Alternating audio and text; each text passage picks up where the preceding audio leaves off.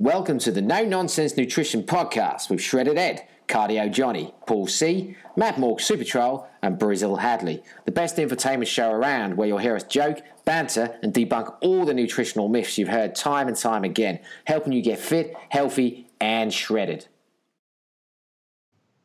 Okay, right. Welcome to the No Nonsense Nutrition Podcast, episode 27. I still nearly got it wrong, even though I just checked. That's ridiculous. Hello, Ed. Hello. We definitely need to fire you from doing the intros, I think. Someone else needs to do it. That brings me back to the first ever episode where I had about 16 attempts. Couldn't say no nonsense nutrition. No nonsense, although I won't remind you of your faux pas website address. Yeah, true. We won't go into that. We won't. So, as Colton said, more money than sense. Yeah, that's absolutely true after yesterday. Cool. What have you been up to this weekend, mate? Well, we'll start on that because I think that'd be quite. I was going to save it for another week, but I think we'll just get a little tiny detail out of the way because I think it might be useful. I've annoyingly been spending time with you and with Johnny and with Matt. We've been at the Mac Nutrition graduation thing, and then also there was this day seminar with Alan Aragon, who's like, I suppose one of the world's most famous nutritionists. If there's a decent paper on nutrition, his name's probably on it, and anybody who knows anything about nutrition's heard of him. So we were getting him very, very drunk last night. I've just been hanging out with lots of cool people, really. Yeah. It's probably a nice little link there in terms of we've got a guest today. So is it Johnny? Is it Landles or Landels? It's Landles, yeah. Landles. Oh, I didn't want to butcher it. I thought, I better ask because I'm going to get it wrong. No, you did well. So, but Johnny, you were also there yesterday, although you didn't make the drunk part. I didn't make the drunk part. No, I was drunk, but in a different city. So I had my work Christmas do last night, which was also the gym's Christmas do. So we had 100 members there as well. So was at the conference and then drove back at the end straight to Leeds. You said it was Larry, right? It was fairly messy, yeah. As these things go, CrossFitters actually like to drink a lot. So, but it's good. It was good fun. Yeah. It was good. So yeah, I mean that's probably worth. So starting with that. So let's find out a bit about you. So talk about you. Obviously, you mentioned the sport CrossFit. So CrossFit, yeah. That might give some tips to the listeners. What we maybe talk about today. Yeah, so we're gonna delve into CrossFit and its nutritional history and recommendations, right? So I'm a CrossFit coach and athlete. So athlete-wise, I compete mainly just in UK competitions and only just now sort of getting into a realm of doing some stuff in Europe, but nowhere near the major competitive stage of heading towards the CrossFit Games. And this will make much more sense for people that know about CrossFit. So that's the main massive stage, but amateur competitions, there's loads in the UK, some at a reasonably high level. I'm kind of at that sort of stage. I've been coaching CrossFit since 2012, and then through my own sort of learnings in nutrition from having a nutrition coach, I was there's not a lot of people in this space providing good nutrition content. So I created a company called Next Step Nutrition. Been working on that basically side by side CrossFit coaching the last year, 12, 14 months. But as of in 2 weeks, I'm stopping CrossFit coaching as a whole and just solely focusing on Next Step Nutrition. So I'll be doing just sort of nutritional coaching and programming for CrossFit athletes as well, so I pair that in with the nutritional side. So I'll be going full time with that in the new year. Oh, cool, that's really cool. Yeah. Do you will that just be kind of nutrition solely focused on CrossFit athletes, or do you have a wider kind of client base? I have quite a wide client base, really. I do have a few CrossFit athletes, and they get in contact with me because of my own athletic stuff within the CrossFit space. So they'll see my Instagram or whatever, or see me in a competition, see that I do nutrition and works that way. But a lot of my clients are from gyms that I've coached at, or from people who are mates with people who I've coached. And, so they just turn into general population, people that do CrossFit for an hour a day, but don't compete in it or whatever. Yeah. So I do have quite a mix at the minute, actually. Oh, cool. That's cool. I think the only kind of like exposure I suppose I've had to CrossFit is watching. I've pretty much watched all the CrossFit documentaries on Netflix. It makes quite good background TV. And like those guys are crazy. Like just they are screw loose, next level mental. But they are just the monsters as well. And the girls. The girls are like bigger and more athletic and stronger than most men. I used to work at a gym called CrossFit Thames in London, and so in my time there in 3 years, there were people like Annie Thorisdottir, who's won the games twice, Katrin Davisdottir, who's won the games twice, even like Brooke Wells, who's been at the games like 2 or 3 times now. They've all been there at separate occasions to train. And like it was just last year that Brooke Wells was there because she was over here with like her supplement, with her sponsorship company. And she was training in the gym and was just like cleaning more than like every guy in the gym. Apart, it wasn't toward my top end, but it was like still her top end was like my middle ground. Like I was just like bloody hell, and it's just ridiculous. For the listeners, we're not on about like mop and bucket cleaning. We're on about an Olympic lift. She was doing loads of cleaning. It was really weird. So it's not lazy. Pulling over 100 kilos off the ground onto her shoulders like with ease, and it's like They are next level fit, the people that are at the games. So the people, that's the thing as well. I think, as you said there, your experience of CrossFit is seeing what you see on Netflix. So you see the CrossFit games, you see the pinnacle of what the sport has become. And, the day-to-day, what happens in a gym is very different to that. So. I was going to say, what is CrossFit? What does happen in the gym then? So CrossFit is technically defined, and this is what you'll get in the journal definition of constantly varied functional movements performed at high intensity. So essentially, it's concurrent training. We believe in I'm talking as if I'm part of a cult. CrossFit believes that being a jack of all trades is better than being like a master of one. So rather than just being very, very strong or very, very fit, why don't we try and do everything? So we'll practice pull-ups, push-ups, sit-ups, squats, deadlifts, presses, gymnastic movements, running, rowing, swimming, plyometric movements, kettlebell swings, and then combine them into workouts of, varying times and nature. So, and then they basically talk about, CrossFit programming needs to be specific in its variance rather than random. So it's not like you just like have a pair of dice and you're like, okay, press ups for 3 rounds and we'll do it with burpees. It's like, because there's so much to get good at for like a varied athlete, mm-hmm. you need to think about your programming in a week and go, okay, when are we doing strength-based work? When are we doing conditioning-based work with our like mixed conditioning? What's that going to look like? What movement patterns are we doing? Like, and so this is what a good CrossFit gym will do. They'll be like, okay, we need to provide a varied spectrum week to week, month to month, and kind of semi-periodize this hour of group training. Whereas a lot of gyms will just be like, okay, well, today we'll do, 5-3-1 back squat, and then we'll do this workout for 7 minutes, and then the next day it'll be something different. I actually have heard of one CrossFit gym where whichever coach works in the morning makes up the workout for that day, so they'll just get to write it on the whiteboard, and then the whole the rest of the classes do that workout. I think there's quite a lot that do that, and that's I've seen online. So that's quite scary really, because I'm lucky in that I worked a good gym in London as head coach. It was my job to program for the gym, so I did it in that way of trying to periodize our strength work and our conditioning work, especially depending on what time of year it was. And the gym I'm at now, we actually pay another like company to do our programming, so they send out their like varied progressive CrossFit programming to CrossFit gyms. So we'll have like a strength focus, a strength side focus, and like other things to focus on in like terms of skills and stuff, and that'll vary every sort of 4 to 6 weeks. So it kind of follows that like training mesocycle pattern, which is good because that that improves your members' fitness levels for one, improves their buy-in and stuff as well, and gives them a better service really, and their performance, I guess.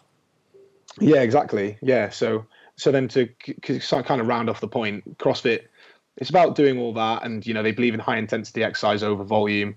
So in terms of it as a specific strength and conditioning training program, they believe in just like 1 hour classes a day, you know, come in, warm up, do a workout and go home.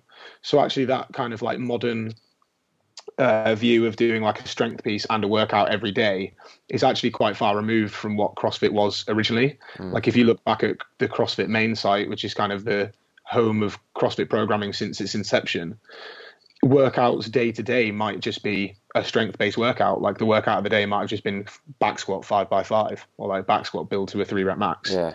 And then the next day was row 5K. And then the day after that was a 5 round for time of 4 different movements, because they were very solely down there. Intensity is better than volume. Like why do more at sub intensity when you can do less at higher intensity? That's their whole market. Yeah. And that's what we push in. That's what your regular CrossFit gym will offer. Each hour class of a day will be the same thing, but then day to day it will be different. Yeah. Okay. That's, I mean, I guess it wasn't specifically what we wanted to talk about, because obviously we specifically want to talk about the nutrition bit, but I'm glad we are talking about it because, to be honest, I find it really interesting. Like one of the things that I've always kind of wondered, and actually this came up in another nutrition group that I'm in, someone posted a picture of a, I don't know if she was an athlete as such, but basically it was like an ideal physique, which was a woman on a beach who was in very, very, very good shape. And they were like, this is a CrossFit girl, like, and I want to look like her. It was basically the point. And obviously the debate around, because I think the moderators of that group were kind of more of the bodybuilding type of mindset. So they were like, well, you can get that physique from bodybuilding, you can get it from CrossFit, you kind of do what you kind of like. But, and to be fair, it did generate quite a lot of debate about, well, like, is it better doing CrossFit to get a physique that kind of like, I don't know, want to call it the CrossFit physique, because I don't know if it is quite that fair, or is it is really that niche to CrossFit. But like, I think, I don't know if it's because we tend to see the people in the media online, in terms of CrossFit athletes, is it we just see the best, I think is the point I'm trying to make, or is it a case of that CrossFit really is that good and it makes everyone look that good?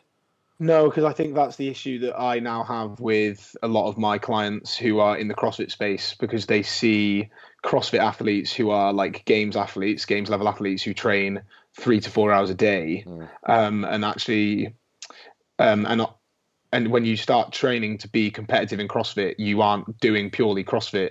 You're doing concurrent training, much more volume, much more periodization, and solely to peak for like certain competitions. You're not just doing varied training to be in generically good like shape. So, you know, with the right nutrition and doing it for enough time, people doing CrossFit can get into pretty good shape because it is intense. We do a lot of functional weightlifting, and we do a lot of, because our conditioning workouts involve weights as well, like that kind of increases the total volume of a workout, really, doesn't it? So it's like, it does kind of fit all nicely into an hour package. And it also gives someone the accountability and the fact that they can just walk into a gym, be told what to do, shown what to do, safely taken through a great workout, do it with a bunch of people that they like, you know, coming to the gym with, and then go off and do the rest of their day. But what people let themselves down in is thinking like, that everyone will end up looking like a games athlete when they're training very, very differently for a different goal, and eating very differently as well. Sure. No. It's a bit like thinking if you're going to go to the gym, you're going to do an hour and a half of weightlifting, you're going to come out looking like Ronnie Coleman. Yeah, exactly. Or like looking like Arnold Schwarzenegger, like after your first year, it's just not going to happen. And you know, people, I'm not in the best of shape, but I'm in pretty good shape, and I've been doing CrossFit for like 6 years. And I'm now in a position where, because I train for it as a sport, I do 2 sessions a day. And one of my sessions is purely resistance-based training, and it is quite bodybuilding related. And, you know, there's a, like, functional bodybuilding is kind of like the hashtag that's being touted around a lot now, by basically using isolatory movements to improve your CrossFit performance. And it's kind of like swings and roundabouts. Like I was reading the journal, the level 1 journal article in prep for this podcast, and just how everything about CrossFit was how, you know, compound functional movements are better than isolation movements. So why do those when you can do those? But I think they just sell that in terms of like, if you have only an hour a day, then why don't we do deadlifts and squats rather than doing bicep curls and calf raises? So it's kind of like what you would actually say to someone anyway, CrossFit just kind of use that as their like marketing niche. Yeah, I was going to say, because you do that in a bodybuilding realm anyway, in that, you know, the same thing. We all know in terms of short on time or you want to get the most bang for your buck, you're going to go for those compound lifts to hit as many major muscle groups as you can. And it's, you know, it's the same reason why they're programmed exercises on every single program you'll ever do for a bodybuilding program. So like at the top there's squats or like main lift, and it's accessories below it. But that's just what CrossFit used as its niche. It's like, you know, we don't use machines, we build them, was like a phrase that you'd see on a lot of the old school CrossFit t-shirts. I even had one that said that. And my friends at uni did find that very funny back when I started it. What I will say and what I know about CrossFit, like work ethic for most of them are second to none, but also like you said the word cult at the start, but and obviously I guess there are very much similarities to a cult in some of the aspects of CrossFit, but like the positive aspects of that in terms of the community it brings is like, again, it's something else. Yeah, and it's that accountability of just having a place to go where people know your name. And like they know if you've gone or not, so you can get like you'll get people going to the same class in the week, right? You'll get people going at 6 a.m. or you get people going at 7 a.m. and they all like know who each other are, and you know they message each other and they hang out outside of the gym as well, and or they hang out after class and have like coffee or whatever before going to work.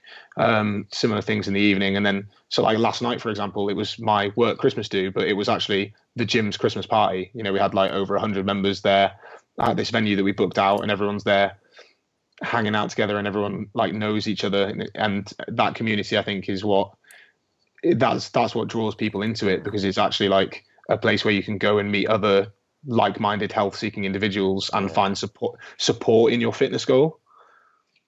Totally. It's I think we all know, especially from our own sort of coaching, that group things they have better accountability quite often. They just work well. Like any sort of group coaching you do, it works well just because of that kind of the social interaction, I suppose. Yeah. So it's a bit like Slimming World. That works well because people get together and I'd say it works well. You know what I mean? But people like it because they have the classes going, meeting up with people, and that kind of social atmosphere. It's that like tribe mentality, isn't it? It's very powerful. Yeah.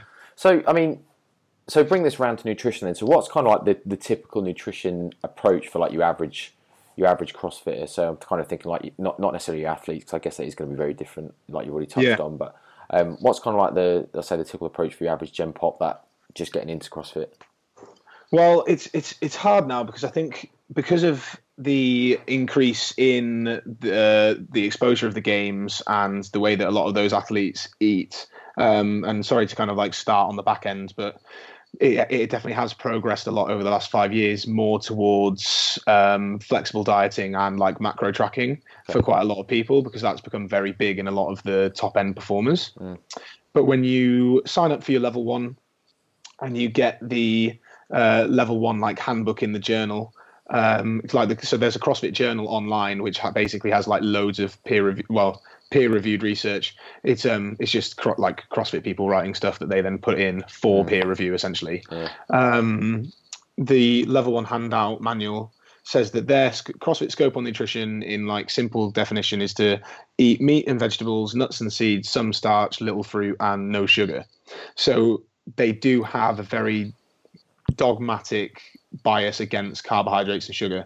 So you read the level one training guide and they talk about how you know, most of the health consequences of the day are brought about by insulin resistance and hyperinsulinemia, which is brought on by eating too many carbs. So they basically just say outright that if you eat too many carbs, you'll become insulin resistant, you'll gain weight, and you'll get type 2 diabetes. So we need to lower our... And then they basically say about how our carbohydrate content has been going up over the recent years, and that's what's making us all fat. Yet, and they talk about like other countries that eat higher levels of fat than we do, and yet they're thinner than we are, and it's because fats don't make you fat, carbs do, and they have that whole scope of sugar is the devil kind of thing. It's funny, isn't it? Because obviously, like I suppose, and we've tackled this already on the podcast. I suppose probably on multiple occasions, to be honest, in terms of sugar not being the devil. Carbs not making you insulin resistant or causing you to necessarily have type 2 diabetes, but it's also funny, like with like you've already said, the concept of CrossFit revolving around like high intensity work and then excluding carbohydrates, which we know is just even from the stuff Alan's talking about yesterday in terms of like basically if you don't include carbohydrates in your diet, you sacrifice performance, which performance and intensity are very much aligned. Well, and their whole argument around it is because they talk about the metabolic pathways, right? So they talk about the CP system and the glycolytic system and the aerobic system, and they say the aerobic system is anything post, you know, like a minute and a half to upwards or whatever, or 3 minutes onwards, whatever.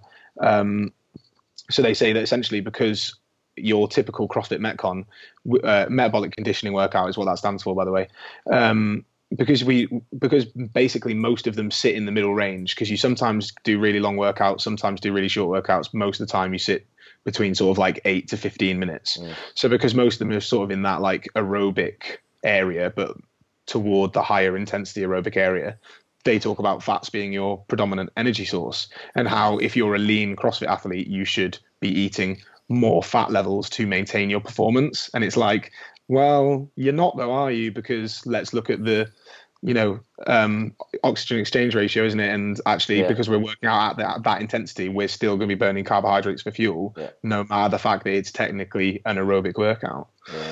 Yeah. No, that's it. That's okay. No, it's quite cool, or it's good to bring it up, because I guess like that's one of the things that I've probably about the only thing I know about CrossFit diets, in that I kind of very much aware around kind of not necessarily the paleo thing, but because I know appreciate paleo was quite aligned to CrossFit, but like the whole avoidance of carbohydrates, one of the few things that I probably actually was aware of. So well, the paleo diet definitely caught traction with CrossFit, and I think it's not written in the journal specifically, but it is definitely out there that like because CrossFit specified to eat meat and vegetables, nuts and seeds, some fruit, little starch, no sugar, and to keep towards like the outside of the supermarket aisles, you know, their generic profile there to like eat more meat and vegetables and to stay towards more healthy foods. Fantastic. Like that is something that should be in government guidelines all around the world, right? But the fact that they then have that dogmatic view against, you know, no sugar, lower your carbohydrates, avoid processed foods, and what they classify that as, and then bringing paleo in as well, you've then got the paleo crowd against like grains, legumes, and dairy, and that whole, you know, shit show really. Yeah. Like actually, that's not correct, is it? But that's what most people get into. And actually, the most popular nutrition challenge you'll find for CrossFit gyms is something called the Whole Life Challenge. You'll have to Google it, and it's essentially a paleo challenge, like 30-day paleo challenge, and you know they even specify like if you do it, they have different grades of difficulty, and on the highest grade of difficulty, because it's zero processed foods, you know, you're not allowed whey protein, but you are allowed BCAAs, and that just tickles me. Yeah. Especially like, again, given like yesterday, Alan's chat about BCAAs not being processed and how that's just utter nonsense. So, you know, Gen Pop CrossFitters do get a lot of the whole like, paleo-ish kind of lifestyle, because that's what's fed through the mainstream CrossFit media. Mm. But going forward from that, I think now, like, I think there's more confusion now than there was a few years ago, because nutrition is the evidence-based movement is growing, and it has kind of hit onto CrossFit with the whole flexible dieting tracking approach. You know, there was a really big company called Working Against Gravity that worked with a few CrossFit Games athletes and basically got their hands in the market that way. That, you know, there are more and more people now turning towards tracking macros, counting calories, having more of a flexible approach, but much more toward the kind of amateur athlete area. But because, you know, a lot of amateur athletes are also coaches, they'll kind of seed that into their gym but not really know how to, so your average gym member doesn't really get a lot of information on nutrition. We don't hold like specific seminars about nutrition, we don't talk about it in classes, we don't bring it into like our intro program. We're just like, this is CrossFit and we're exercising. And so I think like a lot of Gen Pop people get that mixed message, because they see like what the athletes are doing, but they don't really know what that means for them. Like, why can this athlete get away with eating 600 grams of carbs a day, but I'm supposed to not eat sugar? Yeah. That's like the kind of dichotomy that I think your regular CrossFit goer struggles with quite a lot, really. Can you be a CrossFitter and eat like, you know, just like a normal human? Is that allowed? Or it's tough, right? It's just funny how kind of, you know, like kind of in the manuals and stuff, you have to like change the way you eat just because of the way you exercise, and it's just quite funny almost. Are you saying they wouldn't let you in the gym or in the box if you said, or you didn't like do some sort of oath, I will not eat a Krispy Kreme? Or mate, you've seen my videos, I inject sugar into my bloodstream, I know. So I wouldn't be allowed in. This is it. It's so funny because like I would sometimes feel self-conscious if I was eating like a bag of popcorn in the gym, or like drinking a can of Diet Coke, even though like in the fridge in our reception you'll see like cans of BCAA caffeine drinks, and you know there's like protein bars on the shelves, but it's like it's just people have that odd perception about what is good and bad, don't they, and what is healthy and not healthy, and that comes from what's marketed toward them, and CrossFit does have that really weird like we want to be like as clean paleo-ish as possible, but we still, you know, they still love like having a cheat every now and then, but it's like it's just I think the paleo side of it does affect the Gen Pop CrossFit crowd a lot, because they'll be really weird about like dairy or milk, and like really weird around like things like popcorn or like grain food, you know? Yeah. So no, you can't really eat like a normal human being in a CrossFit gym. Second, you want to eat like a normal human. Maybe just do Olympic lifting, but just don't go to a CrossFit gym.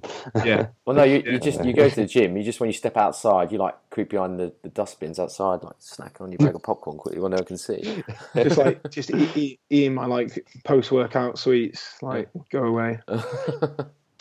No, it's you know it's why I enjoy working in a CrossFit gym though now, and being part of the evidence-based crowds, because it is very good to have the conversations with people who read things on the journal, or they see what CrossFit post online, and then they have those conversations with you about like, well, you know, I thought that bread was bad, or I thought that like, you know, we weren't supposed to eat grains, and then you actually talk to them about where that comes from and why it's even out there, and who it might be applicable for, and then you do have really good conversations with people about it. So it's just that needs to be out there more often, I think. Yeah. Okay, yeah, so, I suppose if you've got crappy coaches in other gyms and other CrossFit boxes, then and they're not having that conversation, they're just going, oh, yeah, bread's bad, yeah, because I heard it this one time. Then I suppose then people are kind of missing out, I suppose, because they're and you get the double standards from those coaches, because they'll be preaching paleo, but they'll not be doing it themselves, or you know they'll like be preaching clean eating, but they don't really understand why, or they'll have like epic cheat meals or whatever, and think that that's like okay, because most of the time they eat like chicken, rice, and broccoli. So it's like, yeah, they pretty much have nailed the kind of like 80-20, 90-10 split, but they're not sure why that works either. Do you know what I mean? They just don't have the they don't have the principles around what works. So there's very much that whole like it's definitely it's like that Dave Asprey thing, like because Bulletproof Coffee and Dave Asprey is still quite big in the CrossFit movement. Like in the Whole Life Challenge, you're not allowed dairy, but you're allowed a Bulletproof Coffee. I was like, what is going on? Why? So, you know, people do have that whole thing of like, it's the quality that matters over the quantity. So someone who comes in and says like, well, actually it's quite a fine balance of the combination of both, and quantity is the more important metric. You do come across a fair bit of resistance really, especially at first, until you start showing them why that's the case. Yeah. So, I mean, what do you sort of, is it gone? Sorry, Brett. No, if you've got another question, I was going to move on to slightly before your question on that. Oh, right. Okay. I was going to say, so do you kind of, as a coach, do you kind of keep your nutrition, kind of practice and things like that sort of separate from when you're doing the actual CrossFit coaching? Do you sort of like, are you very sort of loud and proud about the fact that you may be kind of like into flexible dieting, into more of a macro tracking approach, things like that? Do you keep that very separate from your sort of CrossFit coaching, and do you keep it at the gym? Well, I'm in the gym quite a lot because I train a lot during the day as well, and then I use that as like my base of operations for where I work. So really, like everyone knows kind of what I do, and if they follow me on Facebook, they'll see like the videos that I post and statuses I share and that kind of thing. So people do definitely get into. I don't like bring it into my classes and stuff, and I don't like make it a part of classwork or whatever. But if people do come up and ask me about like what I'm eating and stuff, but again, it's not like I'm there eating, you know, I'm trying to think, you know, like I'm not there eating like Pop-Tarts and drinking a whey shake. I'm there eating like pretty good food. But, it, you know, people will ask me that at the gym and it's fine because, again, it's just getting out better information. And I have like I've got like a free I have a free Facebook like nutrition advice group as well. And then like quite a lot of the members kind of like want to get involved in there. And so it's just good for, you know, they know who I am if they want to ask me a question, if you know what I mean. I don't like bring it into classes or whatever. Yeah, sure. Yeah, that's cool. I was just going to say, so like you kind of touched on a bit of it already, but so what are kind of like the best bits of what CrossFit promotes, say in their manual or kind of the just the stuff that's kind of marketed from them? What are kind of the best bits and what are kind of the worst things? I'd say the best bits would be their emphasis on meat and vegetables. Like those are the first two things they say. They're like, eat meat and vegetables, nuts and seeds, some fruit, little starch, no sugar, but meat and vegetables. And then sticking towards the outside, like the perimeter of the supermarket, staying towards more like perishable, like natural, wholesome foods. That's fantastic. And that's like, that is something that should be drilled into everyone. So I think even though they have that slightly dogmatic view against like sugar and carbs, again, actually, if we're talking about generic population CrossFitters, you know, who are just probably wanting to lose a little bit of weight, only doing an hour a day and then going and sitting at a desk, yeah, they probably do need to eat a lot less, you know, like carbs and processed foods than they are doing now. I think it's just that they're better being educated why that's the case, as opposed to just being educated that like carbs are bad and having that kind of like unhealthy relationship with food. But I'd say that's definitely the best point of CrossFit would be eat meat and vegetables. It's like, yeah, like it's so basic. People just don't want to believe you, isn't it? You know, we know this as coaches. We're trying to just tell people like, stop eating as much food and eat better quality food. You'll be more full. And they're like, no, it's got to be something else. It's got to be like, it's got to be something else that I've got to do or something else that I'm doing wrong. And it's like, no, you're just eating too much food. Oh, right. Okay. So I do love that that's their emphasis point. Yeah. So maybe they just need a bit more reasoning then kind of behind. Yeah. Just better quality information is why that's the case. You know, like they say, like, because they just says that eating too many carbohydrates is what makes us obese, insulin resistant, and then gives us diabetes. Like this is the health crisis. This is why Loren Cordain came up with the paleo diet. Like that's what they preach. And then that's where people turn to for their science-based information. Whereas actually if they would say, you know, like we want you to eat better quality food because better quality food has more nutrients, lower calories, fills you up more, proteins more satiety, you know, more satiating, and it, you know, it gives all of the actual reasons why these are good things. I think they'd get better buy-in from the people reading the journal. And also you'd be educating people better on the front end as opposed to just being like, just eat this way because we're telling you to.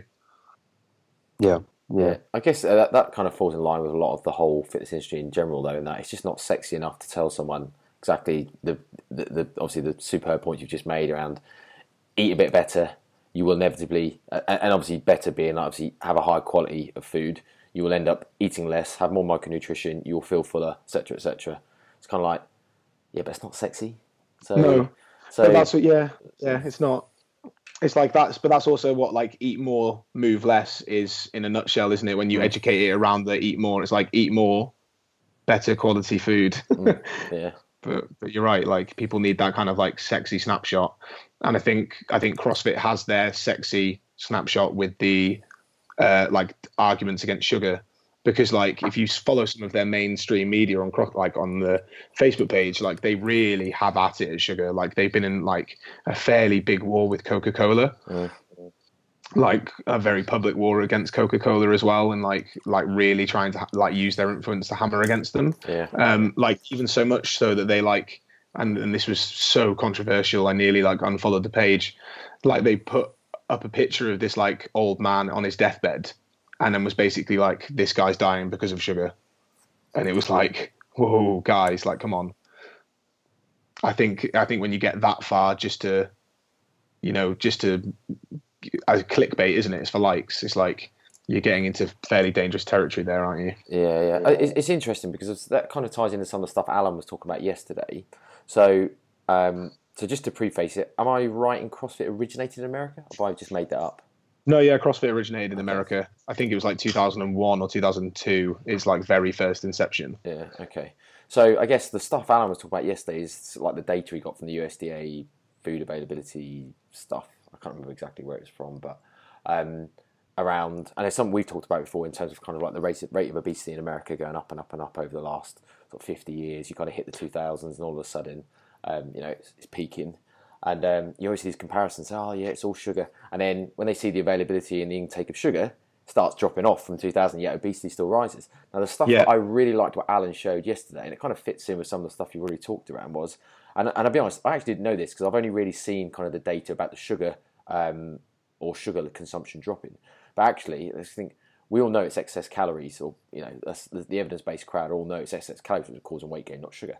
But you kind of think, well, actually, where are those calories coming from? We just think, it's just coming from everything. But actually, he was kind of went really into detail around kind of, obviously, the excess calories mainly coming from fats. Yeah. Which, as I say, was interesting what I touched on, some of the advice that you get given. But even specifically went down to like some of the biggest things coming from not just general dietary fat, but specific like olive oil on salad dressings. I remember we had a slide out that highlighted olive oil and salad dressings being like the biggest thing. So you can just imagine people saying, yeah, I can eat all the fat I like and I'm just going to slosh it all over my greens. And I just thought it was quite interesting. Yeah, you're right there. That was the first time I saw those slides as well, because when people talk to me about sugar in the CrossFit space, I usually refer them to the Stefan Guyenet slide of like, well, here's the consumption of sugar and here's the rate of obesity, so it's clearly something else. Yeah. But yeah, like those slides around fat consumption, I was just like, oh, that's really interesting, because you know we're always saying, well, it's not sugar you're addicted to, it's high palatable foods, which are combinations of both. Yeah. You know, like donuts, pastries, blah blah. Yeah. And it is interesting that because people do have that then ad libitum effect of fats. Mm. And that's why things like paleo challenges and whole life challenges, they work for people over the first like few days to a week where they look a little bit leaner because all of the water basically just rushes out of their body, but they don't really get anywhere in terms of weight because they're just substituting the calories for fats. Mm. And at first they think they feel like really energetic because they're not eating sugar, so they feel like, you know, they've got like more sustainable energy, but that's probably just because their food quality is slightly better at the front end. Mm-hmm. But then further down the line, they're doing these high intense workouts, they're not eating as much carbohydrates, and actually the adherence of the challenge drops off towards the sort of back end. I guess they can't hit top gear like they would have been able to when they're eating carbs. They just feel like crap. You know, and it's like, so for people who in the general population CrossFit space, they just need to understand that their food intake generally needs to be a little bit moderated toward their goal, but carbohydrates need to be their fueler for exercise. And it comes down to then actually, you know, the more important time for your carbs is before training, not really afterwards. And then so depending on your goal, the rest of your day could be like low carb, but that's just in the context of your overall diet.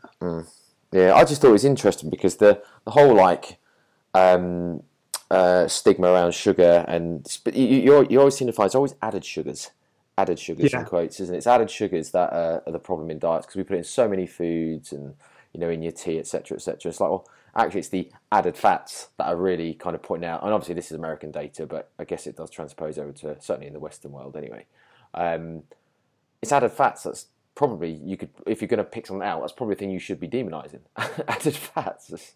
Yeah, and as you said, like things like olive oils and like creams and things, like, because people will change from and like whatever dairy product they're using to then like full fat cream or like full fat butter, and like cook everything in butter and cook everything in coconut oil because they're healthful fats and we should eat as much as we like of them. It's like, well actually no, you shouldn't, because they're 9 calories a gram, and they're not going to touch the sides. So okay, I don't know if we've done that bit, because around, I guess, because I want to say obviously what was the best bit and what the worst bit. What is the worst bit? What about nutrition? Yeah, it would just be their dogmatic approach against sugar. Like it is laughably bad. Like and that's the issue again when you talk about evidence-based information and providing research. Like they talk about the doctors that have done these research studies back in the 80s on carbohydrate consumption being the cause of metabolic syndrome, but then there's no link to that study, there's no like link to that paper. And you're like, and you just think to yourself, come on guys, like if you're updating this journal every year, like and they're doing it in terms of their exercise like progression, you know, like more movements are being added and the programming's getting, you know, better because people are learning more about sports science and they're using the data to drive their approach physically, but they're not using the data to change their approach nutritionally. They're not advancing on it, and they're not providing good enough data for people to use. They're not providing enough practical information. I think that'd be a good thing to say. Like, you look at the nutrition in the journal, it's like 6 pages long, 3 pages about why, you know, low carb is best, and then the next 3 pages are about how if you want to get really good at CrossFit performance, you need to weigh and measure your food. And then that goes into the zone diet. So they say, you know, the optimal diet for CrossFit performance is zone, but zone diet, although they specify, so for, you know, for those that might not have heard about the zone diet, they specify that the 30/40/30 ratio of protein, carbs to fats is optimal. So 30% of calories from protein, 40% calories from carbs, 30% of fats is optimal for like performance and health. But what they don't realize is that they say that, and then they provide example blocks for people to have. So they say, you know, depending on your size and weight, you should have X amount of blocks per meal. And a block would be one block is 7 grams of protein, 9 grams of carb, and then 3 grams of fat, so that the calories equal that ratio. And then you can have like X amount of blocks per meal. So they say for a very large, athletic, well-muscled male, they suggest having a 5-block meal 5 times a day. But you add up those calories, and I think it comes up to like 2,200 calories. And you're thinking for a large, well-built, like, okay, let's talk about me. Like, I'm 92 kilos. I train for 2.5 hours a day. Like, there's no way that I'm going to eat 2,200 calories and feel good. And if I do, I am probably going to drop a lot of body fat quite quickly. And then they say, when you've reached a level of leanness that you're happy with, to keep your body weight the same and to maintain performance, start doubling your fat intake. But it's like, but if I double my fat intake, I've now skewered the ratio that you told me was so good for performance. So now I'm no longer in the zone, Barry. What am I supposed to do? Like, I'm out of that 30/40/30 place. So I think they need better practical recommendations for people. In like, I think the idea of them saying optimal performance comes from measuring and tracking your foods, I think that could be a fair statement. You know, if you looked at like, okay, we really want to know like what's coming in and we really want to know what's going out for like optimal performance metrics, but then to like skewer that toward the zone as opposed to talking about calories, the importance of protein, the importance of carbs. It's just like, come on guys, let's get with the program, shall we? Yeah. It is fascinating. I suppose, yeah, just how, I suppose everybody has their own viewpoint and their own kind of thoughts and ways of going about things, you know, between different coaches and obviously like different groups, people say different things, but it's amazing how kind of like, sort of different it is, I suppose, and how kind of, you know, it's our way or the highway sort of thing, whereas a lot of people say, oh yeah, well that could potentially work. Is there any of that? Is there any, yeah, that could work, but this is what we think's optimal? Or is it a case of no, this is all that works? There isn't any of that in the journal. It's like, this is what works, this is how you should eat. In the practical side of things, because you do have gyms who are run by their own people, you have different messages. So there are some, as I said about the growth of that like flexible dieting company, there are a few of those in the UK now, and a few of them pair towards CrossFit gyms, or like the coaches of the CrossFit gyms are the people that created those companies. You know, there are more people that are doing good nutrition courses, providing good information, but unfortunately it's just not on the mainstream level. So yeah. The journal you mentioned, is that just something that coaches read, or is that like a handbook for when you sign up for your first class? So no, it's not a handbook that members get. It's a coach's article. Okay. So it's online, so anyone in the world could go and look at it. So like the journal itself is an online publication of papers, and by papers they're not really research papers; they're like blogs. But the thing I'm on about is like the level 1 handbook, which is on the journal, yeah. So you can download it, and that's what you want to read before you take your level 1 as your like study guide. And then they basically go through all of that content over the 2 days of the level 1, and then you take your test at the end of the 2 days. So that's what I'm referring to there in terms of like, that's their main nutritional information. And then anything that you look up on the journal, videos and articles and stuff are pretty much geared around that content. Yeah. It's all around that kind of bias. Oh, excuse me. Yeah, that's all right. Yeah, I just wondered whether it was something that members were reading and that was their first sort of introduction to nutrition. I was like, well, no wonder everybody's confused. Yeah. But yeah. But no, again, so like members' intro to nutrition will be completely gym related. So like if the members themselves want to like educate themselves in terms of potentially doing their own like level one and stuff, which quite a few people do, then they'll come across that information and they'll get that lecture about the insulin carb hypothesis, which is what they put their standpoint on. Mm. But as a gym, you know, I know at Form, we don't mention any like nutrition. We have a fundamentals course when people join the gym. So it's like a 6-session course where we teach them about what CrossFit is. We go through the movements step by step so that they feel comfortable coming into classes. But we don't ever once talk about nutrition. In my last gym in CrossFit Thames, fundamentals, it was the same thing. It was like 6 sessions across 2 weeks. And in each session, we had like a topic of conversation at the end of class for like 5 to 10 minutes. And like, I think two or three out of the 6 of those were nutritional based. But again, it was written by, and this was before I did any like nutritional,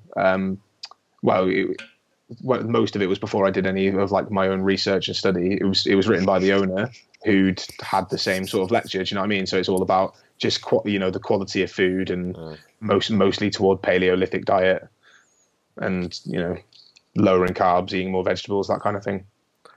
So, I mean, what's like the biggest issue then when it comes to any of like the approaches that they then take? So we've kind of gone on things, or we've already talked about kind of like the dogmatic approach, but I'm trying to think of something like what could be the most harmful, like in terms of the, like the biggest issue, or is there anything that is particularly harmful? We think, well, actually, that's quite fundamental. They don't do what I said. Yeah, I'm not sure that like you ever get to that stage of it being definitely don't do that. I just think that, you know, you look at CrossFit gym goers, they are probably just as confused as the regular gym population are. Yeah, sure. In terms of nutrition, because they have that same access to celebrities, magazines, you know, other nutrition companies providing terrible information. So they're just as confused as everyone else, but because we have that slight focus on food quality coming from like the top down, I guess you just have that slightly better nutritional approach. But there wouldn't be many people that I would say like definitely don't do that. Mm. I think we just breed an entire population of like clean eaters, and we just breed a very big population of people who are that's good, that's bad, that's paleo, that's not. Like, you know, like we'll do like a fundraiser and everyone will be baking like paleo brownies and paleo cakes, and I'm just like, stop it, please. Like, I want to actually taste nice. Like, just use normal flour. You would think with the amount of fat content of these things, they taste awesome though. Yeah, but they don't, because a lot of the time they're like gluten-free as well, aren't they? So they just don't even like stick together, and they're just like pasty or like rock hard, and you're just like, it just tastes like eat some dirt or something, hadn't you? Yeah, it's just like, as good. It's so dusty. It's nice. I mean, how did the cavemen bake them? That's the thing. Like back in the paleo times, how did they bake paleo brownies? Just like rolled them together over the fire, didn't they? Until they just like kneaded together. That's what I always think is funny. Like we joked this before. I said like the people that follow paleo. So like, how do they bake this stuff? And like how they drive them in their paleo cars or. You know, like how they tell each other, like on their paleo mobile phones. Like, I'm sure they didn't have those back in the day, but yeah, it's like, where do you draw the line in your like Paleolithic like lifestyle? Yeah, just walking around in a loincloth. Yeah.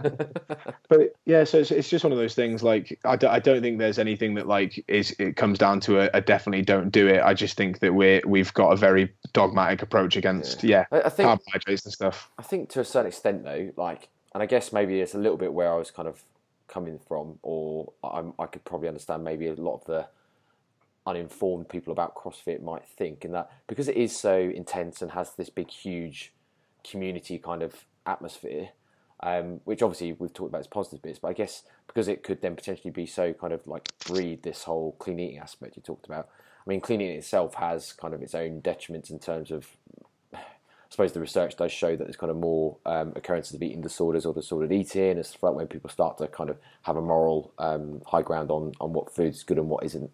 So I guess that's kind of like what I've always thought is like kind of one of the biggest things. Like if you kind of follow that type of approach, and the whole thing about how CrossFit sometimes feels, so like I say, paleo zone, the stuff we talked about, it kind of feels like it could be promoting a lot of worse habits than or poor habits than maybe what like. And I'm not saying it's obviously that isn't completely and far from it. I suppose individualized to CrossFit, is it? Like you've already said, it's in loads of different types of sports or realms, or even just kind of general life, I suppose.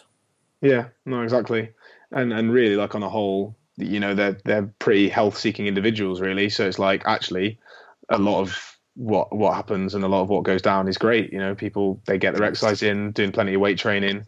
If it's done in a good gym, it's reasonably progressive, it's reasonably safe.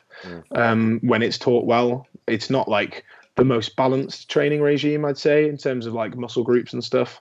But again, like if you teach people about that and try to like have them balance it out, then it's still fine. Yeah. So like nutrition side on the whole is fine.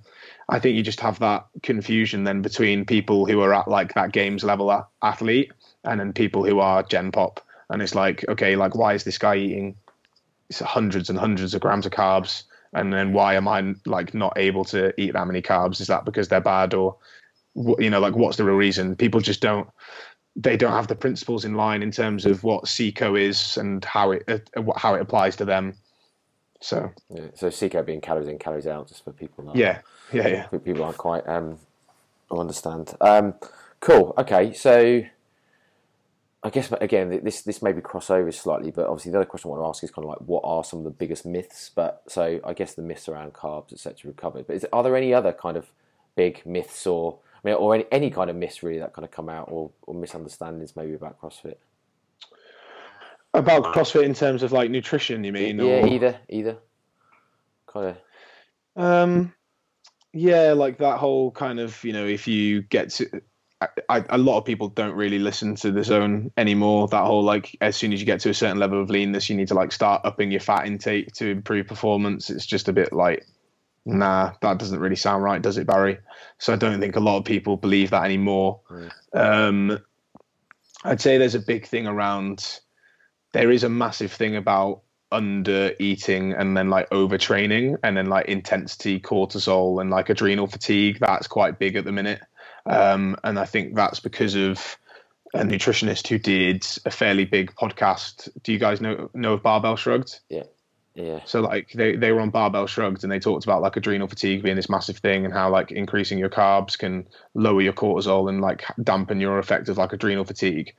And I think that has made a lot of like just regular CrossFitters quite worried about the concept of not eating enough food to then like fuel their performance because of the intensity of the performance and the whole like cortisol risk of like that raising and hampering fat loss, that kind of thing, or like, you know, being too stressed out that they get adrenal fatigue. I think that's a fair big buzzword at the moment, which is a shame because it's like, again, loads of CrossFit athletes will just listen to like Barbell Shrugged or something like that, and then they'll instantly get brought into that world of optimizing hormones and that kind of thing. Yeah. It's almost as if the kind of CrossFit coaching industry is about 3 or 4 years behind the sort of the PT nutrition industry. Of the whole adrenal fatigue is coming around now. That was a couple of years ago, I suppose, in nutrition when that was being pushed and that was like a thing.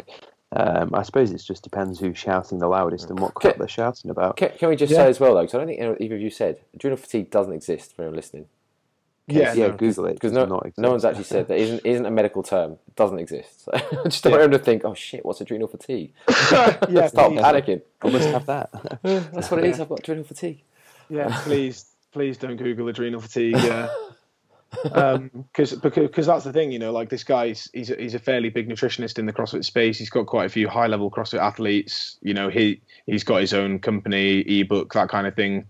And then you just think like, well, actually, yeah, that's misinformation. And it's a shame because then I work with people who are then worried about like under eating. And of course, you know, I talk to them about, we still want to be able to fuel your workouts, but if you're eating before you're training, that should be fine. You know, a lot of this will be mentally mitigated anyway. And as long as you don't, like, you know, we talk to them about the effects of, like, importance of NEAT and reducing your stress in, like, other areas and stuff. But if people want to believe that, like, they're under eating and that's why they're not losing weight, then they'll believe it. Mm. It's like, and unfortunately, that I think that is a fairly big one at the minute. That's probably the most common one I get with a lot of people that I work with. Yeah. I get a bit of pushback if their calories are set quite low, and they're like, "Oh no, I'm under eating." I don't think, again, that's unique to CrossFit at all. In fact, it's still very, very common in a lot of the forums and groups that I get involved in. I haven't really come across much of my, like, clients I've worked with, to be honest, that much.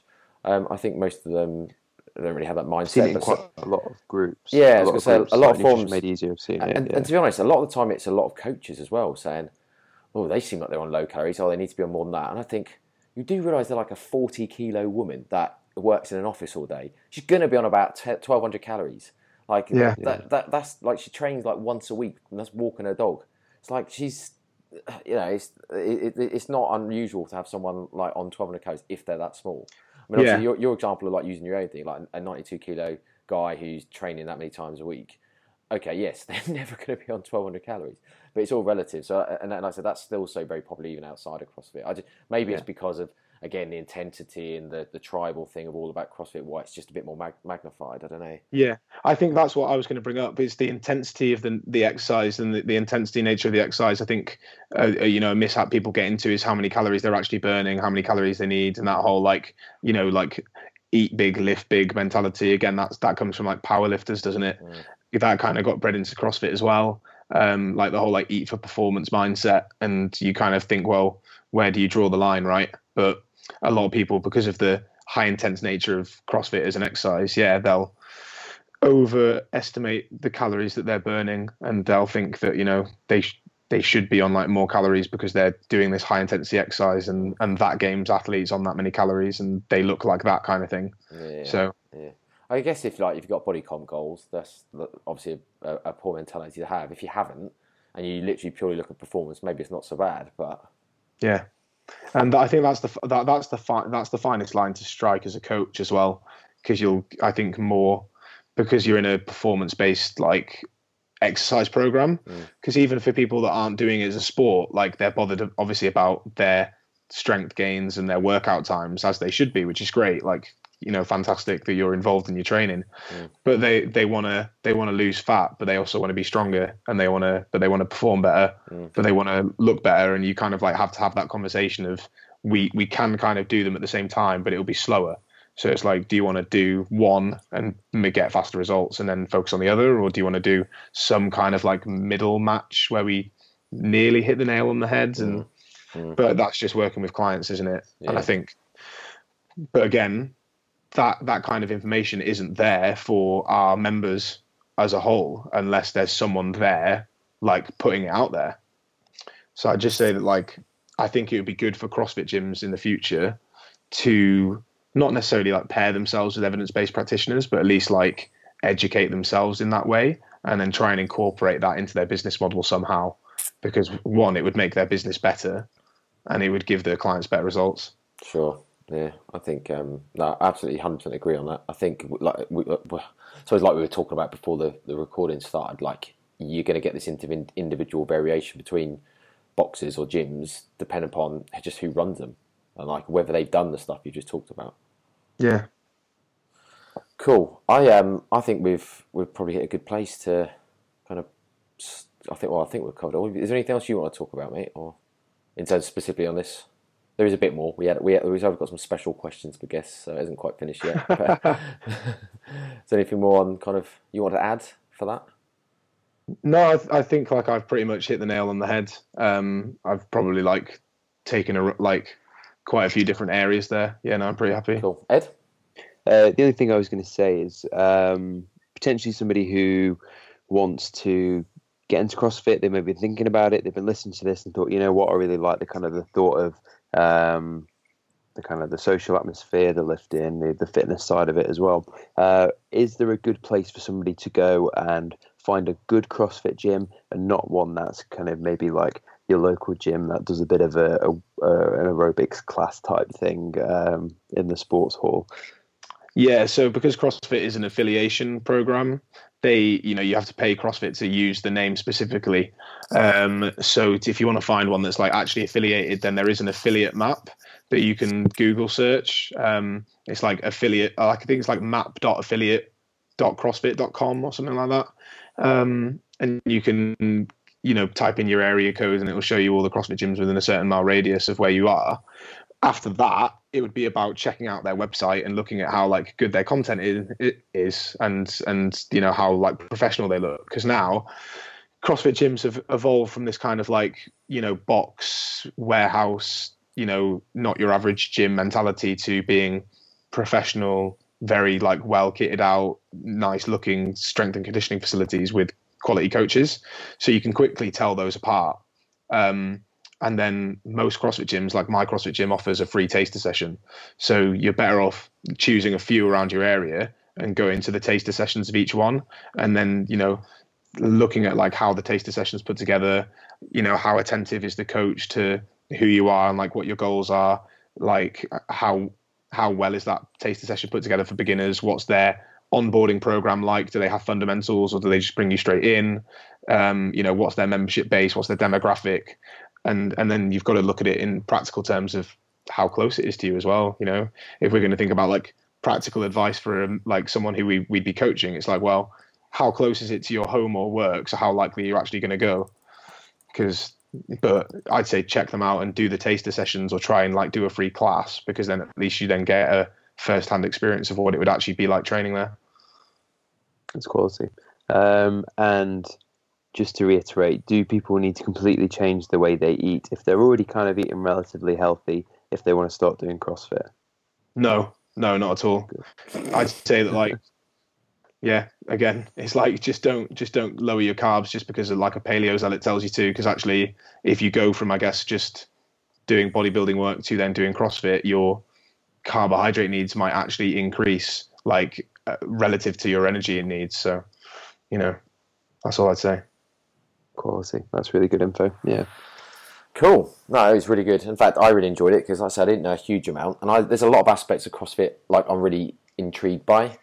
I just think I'm too damn ass lazy to do it. So you've got to do cardio as part of it. I know. Yeah, I some of the cardio stuff that I've done, it makes you not fear other cardio.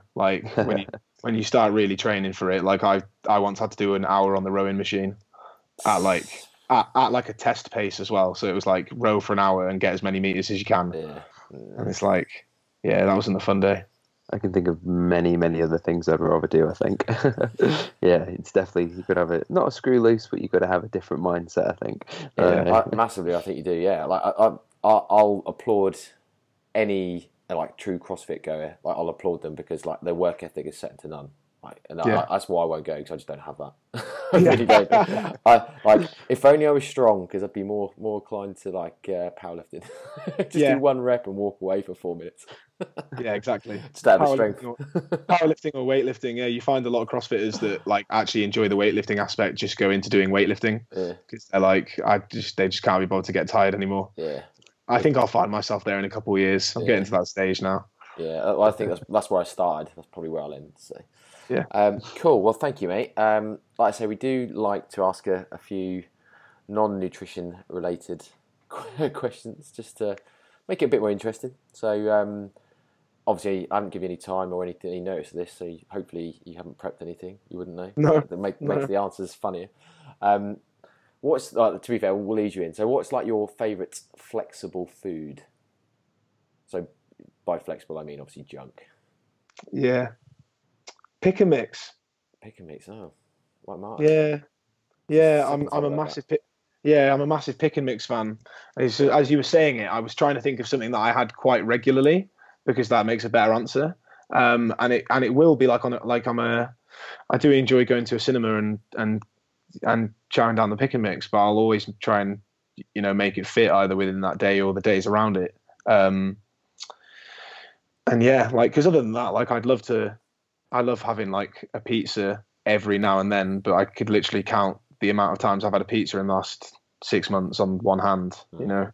So I'd say pick and mix is definitely there for me. What, specific pick and mix, or? I'm much more about gummy sweets than chocolate. Okay. So like, and fizzy gummy sweets. So like, you know, like fizzy cola bottles, and they have them in like cherry cola, normal cola, bubblegum cola. Is that because you're so like anti-fat that you've got to have kind of like just literally the pure glucose ones? I'm just pure sugar now. Yeah. I think I set my fat levels at the minimum. Like I'm kind of like the most anti-CrossFit there is. That's probably not a bad place to be. It's, you know, unique, different. Cool. Okay. I don't know. Maybe this might be a really hard question to answer actually, but like, what has made you laugh the hardest in your entire life? So, what's the funniest thing you can think of? And that can be a joke, can be a memory, or just, you know, like something that happened. Or you can take a second. Don't worry. I'll just. He knows exactly what he's going to say. I can tell. No, I actually don't. No, I was something horrific, and that's why he's not going to say it. This is a hard one because you could either come out here really boring, or it could be. Well, this episode of The Simpsons really made me chuckle. Yeah, exactly. Or you could just be really embarrassed because it could be really funny. So. Yeah, okay. I'm going to go for one that makes me like really, really laugh now because it is like the most embarrassing. It's one of the most embarrassing things probably that's ever happened. So I was. I lived in London so I live in Leeds now, but I lived in London for 3 years. And one day I was just like, literally just walking to the tube, reasonably like hungover, going to work, whatever. And just, you know, went to do like a little beer fart and just followed through completely. And I was there at the tube station and I was like, well, I need to go back home and get changed. So I literally just had to turn around. I was on the phone to my mate as well as it happened. So I think that's why it's like a particularly funny memory now for both of us. Because now, like, whenever he gets pissed, he's just like, oh, you know, do you remember that time? And he'll tell everyone about it that I've never met. And just looking back now, like, every time I think about that story, it just makes me laugh. Did you tell him at the time, oh, just hang on a moment, I think I've just shit. Yeah, no, I've just shit myself. Yeah, I was walking like with my earphones in like this, and I went, oh my God. And he's like, what? And he's like, I think I've just shit myself. And he's like, are you joking? And I was like, no, I've actually just pooed my pants. I need to go home. So, yeah, there you go. Cool. Couple more, because I'm going to bring up the penultimate one, but... What household chore do you dislike the most? Let's find out what you don't like doing. Dusting. I just never do it. So like I'm not a messy guy. I'm quite a tidy guy, but I don't like clean very often. So it'll be very like once in a while that I'll get the Hoover out. But if I get the Hoover out, that's kind of like as far as it goes. And then I'll like look around the room and be like, oh my God, this is like so dusty. There's so much dust on like the surfaces in the corners of the lounge. And I'm just like, oh, fucking hell. So like, I think I moved in here like a year ago and I dusted for the first time a few months ago. And I was like, ooh, this needed to be done a while ago. So yeah, that's probably my least favorite. Right, you'd have to answer this. This isn't actually a question, but are you single? I am now. You are now. Is it because your house is too dusty? So just don't, or even I'll just don't invite him on back because yeah. Yeah. Oh no, yeah. I've gotten better at it recently, but I'd say like out of all the things, that's like the lowest on my priorities. It's the last thing I think of. Yeah, I'm like that washing the car. Like when I do it, I do a good job, but it takes me about once a year to do it. Oh yeah, I didn't even consider doing that. I've not washed my car since I bought it. All right. Favorite burger joint. This is obviously my favorite burger joint. Yeah. So are we talking like fast food burger or like actual like any burger I could go to? Well, what would be the only, if you could only go to one place again? Where would it be? Red Street Barbecue. Okay, not bad. Have you been? Yeah, well, I've been to one in Birmingham on Broad Street. Oh, okay, yeah. I appreciate there's a few around, isn't like Sheffield and... Yeah, it originated here in Leeds. Oh, did it? So like, yeah, so like the, what would you call it? Like flagship store, I guess. Flag is in Leeds. Yeah. Yeah, I just love barbecue food. But I think if I went there every day though, or like if that was the only place I could ever go, it would get a bit boring. Yeah, I think when I went, I had one with, it wasn't even that fancy, but I had one with, because obviously they're quite well known for like the fancy... like stuff, isn't it, as well? Like, I know the barbecue food's like really good, but they have the odd little like fancy donut burger or something, don't they, every now and then. But I think I just had one with burnt ends on it. I think it was That was good. It's good. Like what if, the sauces are good because they sell them in supermarkets, don't they? Yeah, they're pretty good. Anyway, side tangent. Yeah, cool. Okay, there's better around, so but it's not a bad answer. So I'm not judging. Don't worry. Oh yeah, fair. But I am. But I suppose you haven't name dropped. What? Okay, last question, and just you might just need to pay a bit of attention because it's a bit of a mouthful. So, would you rather be attacked? So yes, attacked by 100 duck-sized horses, or one horse-sized duck? So the reason I'm laughing is that I heard you ask this question. No. So you in a listen. And no, my friend and I had this exact conversation like last weekend. Good. And we were actually turning it around as many times as we could. We ended up talking about like bull-sized ducks or like duck-sized bulls. And I was like, could you imagine duck-sized bulls? That'd be so bad. So I think I decided that rather than 100 duck-sized horses, I would much rather fight one horse-sized duck. That's the option, right? Yeah. One horse-sized duck. Every day of the week. See, that's funny because I think you're the only person that said that, other than me. Why would you want to fight 100 like little ones that are like as built as horses? Though exactly what I say. It's exactly what I say. It's like you've been listening to the podcast, mate. I do listen occasionally, but no. I agreed with you with that point. It's like, I don't know why you would fight 100 of them, because even though they're duck size, like ducks aren't small, are they? No, they're still like up to your knee or like mid shin. They're like still pretty sizable. Well, yeah. Oh, okay, I'm glad you agreed with me, but now I feel like we've gone out on a poor answer. Should we actually? Let's. Be honest? Did you listen to? No. Ed, what was the one with Johnny's, where you asked Johnny, I'll just ask you it then actually, because I didn't want to give away the question, but I'm trying to think what episode it was on, but never mind. I'm just going to ask you. I have no idea what you're going on about. Yeah, I know, I'm just what's the funniest thing, or the weirdest thing you've ever found in someone else's house? That's such a good question. The weirdest thing I've ever found at someone else's house? I'm trying to think now. Maybe you found anything weird.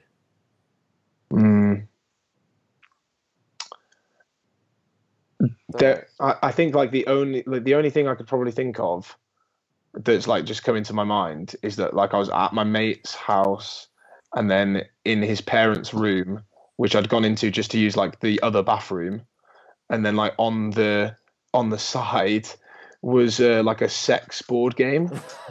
Okay. And it was called 50 Shades of Play. And I was like, that's just Googling this now. Yeah. You are probably the only mate. No, hands are up. Yeah, that's the thing I'd probably say comes to mind the most. Yeah. But I don't know why I always seem to come down to sex toys. It's like, I don't know, I suppose maybe that's what you think of in someone else's house. Yeah, when you were like weird or funny, I was like, what? Yeah, I'll think on that though. I'll see if anything pops up, I'll let you know. Yeah, thank you. All right, cool. Well, I'll be honest, mate. I said genuinely really enjoyed it. So thank you ever so much for coming on. Do you want to shout out your if you want to plug socials? Obviously, like your nutrition group. So my nutrition page is called Next Step Nutrition, and I've got a free group called Next Step Knowledge, which is on Facebook. I'm not as active as I'd like to be, but as I'm cutting out my CrossFit coaching completely, it's going to buy me back a lot more hours to provide content and education. So that's like solely where those hours are going to go. So people can check that out. I've got a website and a blog as well, which will get more content on it. And so that's, best place to find me as well on Instagram at Next Step Nutrition or at Johnny Landles. And then if people do want to try CrossFit and they're in Leeds, then they should come to Form Leeds, Form Strength and Conditioning, because although I won't be there in January as a coach, it is like the best gym in Leeds, and so people should come check it out. Cool. I should definitely check out your obviously like your Instagram, because obviously because you've been doing loads of infographics and stuff of late, haven't you? And, yes. They've been really really good, so people should definitely check those out. Oh, well, thanks, mate. Thank you. Cool. Ed. So again, you broke up. I said, Ed. Oh right, I've got one more question actually. Sorry, one of the normal ones that we missed off. What's the best piece of advice in general that you've ever been given? the best piece of advice I've ever been given. That's a big question. It's a big question. We've had some really great answers. Yeah, but just doesn't have to be nutrition related. It doesn't have to. It wasn't going to be nutrition related. I was like, as cheesy as it is, right, and as corny as it is, it was probably like the advice I got from my mum when I was choosing A levels, when she was like, and again, as corny as it sounds, when she just turned to me and said, "You can do like what you want to do now. Like you can do whatever you want to do." Like if you want to do this, then you can. You just need to like work hard at it. And